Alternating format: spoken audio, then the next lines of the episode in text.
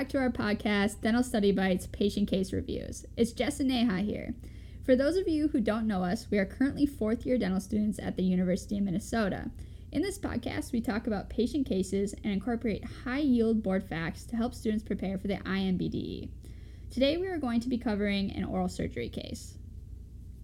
This case was provided to us by Dr. Upgard, who is a faculty in the Oral and Maxillofacial Surgery Department here. We are discussing a case of osteonecrosis of the jaw. Before we go over the details of the case, let's do a quick overview of the condition. Sounds great. Osteonecrosis of the jaw is when the jawbone does not have gums covered by it, and due to the decreased blood supply, the uncovered bone dies.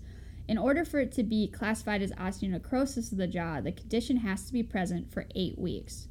This condition usually occurs after extractions and it is most commonly linked to bisphosphonate use.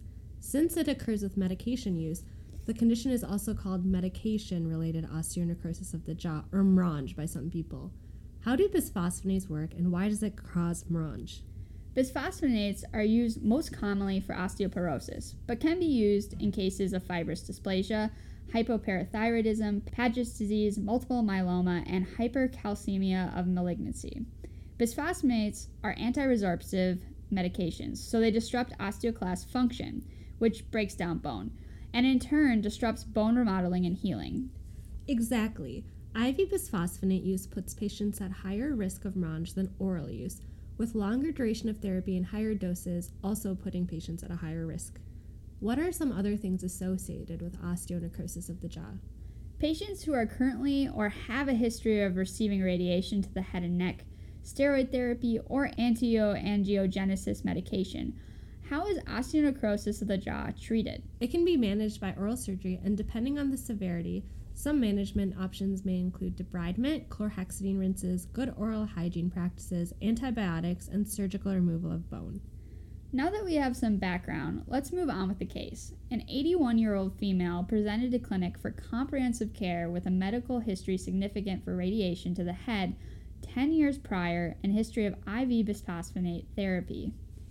The, the exam determined five teeth were unrestorable and the patient opted to extract them. At the oral surgery consult, it was deemed that hyperbaric oxygen therapy prior to extractions indicated due to the patient's medical history. Hyperbaric oxygen therapy is often used as a preventative and therapeutic therapy for extractions to decrease the risk of osteonecrosis of the jaw with the objective of increasing oxygen gradient to the tissue to help promote wound healing. Exactly. This patient completed 20 sessions of hyperbaric oxygen treatment before extractions and 10 sessions after extractions. Her risk for osteonecrosis of the jaw was deemed minimal after this therapy and due to her radiation and IV bisphosphonate treatments occurring many years ago. However, unfortunately, this patient did have localized osteonecrosis of the jaw with osteomyelitis in the right mandible occur. So, usually, osteonecrosis is actually painless for patients, but active infection can cause pain and need to be treated immediately when caring for these patients. Exactly. Augmentin was prescribed in this case, and the patient was put on a frequent follow up schedule to check for healing. Additionally, a chlorhexidine rinse was prescribed to help keep the area clean. Through the follow ups, the osteonecrosis and osteomyelitis was not improving, and ultimately, the patient had a pathologic mandibular fracture, which was diagnosed through imaging. Due to the fracture, the patient was experiencing numbness in the area of the inferior alveolar nerve distribution and had an open bite. Let's talk about jaw fractures before moving on with this case. The common site for mandibular fractures is the angle of the mandible, with the condylar neck area and the symphysis of the mandible being the second and third most common areas of fracture. It is important to remember that the coronoid process is rarely involved in fractures. Fractures are usually diagnosed via radiographs. Typically, when a patient tries to bite, they will not be able to close down all the way, and it will look like an open bite or some other type of malocclusion, and patients may deviate towards the side of the fracture. Exactly. There are a few ways to treat fractures. A few common methods are open reduction and closed reduction. Open reduction means that the surgeon has to perform an incision to visualize the fracture, and then put the two ends together and holding them together with a wire or plate.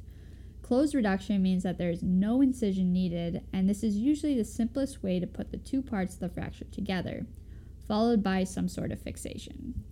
Another type of procedure that may be tested on boards is the bilateral sagittal split osteotomy, or BSSO. Although it is most commonly used for orthognathic surgery rather than fractures, it is still a high yield concept. Exactly. A BSSO is to move the mandible into a different position and can be used to treat a skeletal class 2 or 3 jaw relationship, as well as a mandibular asymmetry in orthodontics. It can also be done with a maxillary surgery if needed. In this case, the fracture was ultimately treated with an open reduction internal fixation surgery of the right mandible, which means that the bone is visualized by the surgeons and then re- and then reduced or realigned and then fixed or held with hardware such as a plate and screws. At this surgery, a bone biopsy was also completed. Just to cover some high yield board facts, what are the four different types of biopsies? That would be excisional, incisional, aspiration, and cytology. Perfect. Let's go through them one by one. Excisional biopsies are the most common type of biopsy for oral lesions. During this, the clinician removes the entire lesion along with a margin of normal tissue.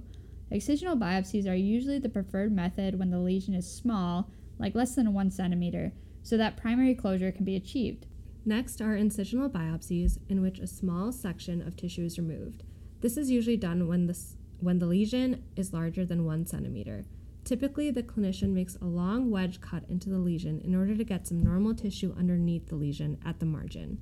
These two biopsies are typically done with a scalpel and the specimen is placed in 10% formalin. The next type of biopsy is an aspiration biopsy or a needle biopsy. This is when a needle syringe is used to aspirate bony lesions to determine if it is fluid filled or not. The fluid is then used for the biopsy and diagnosis. It is typically used for intrabony lesions. The last type of biopsy that you will need to know for boards is called a cytology biopsy, which is also known as a brush biopsy. This is a type of biopsy that is used for pap smears. You brush off the lesion with the aim of fixing those cells on a slide to send for a biopsy. A situation you could use this type of biopsy for would be for pseudomembranous candidiasis, as the clinician could easily wipe it off of the mucosa.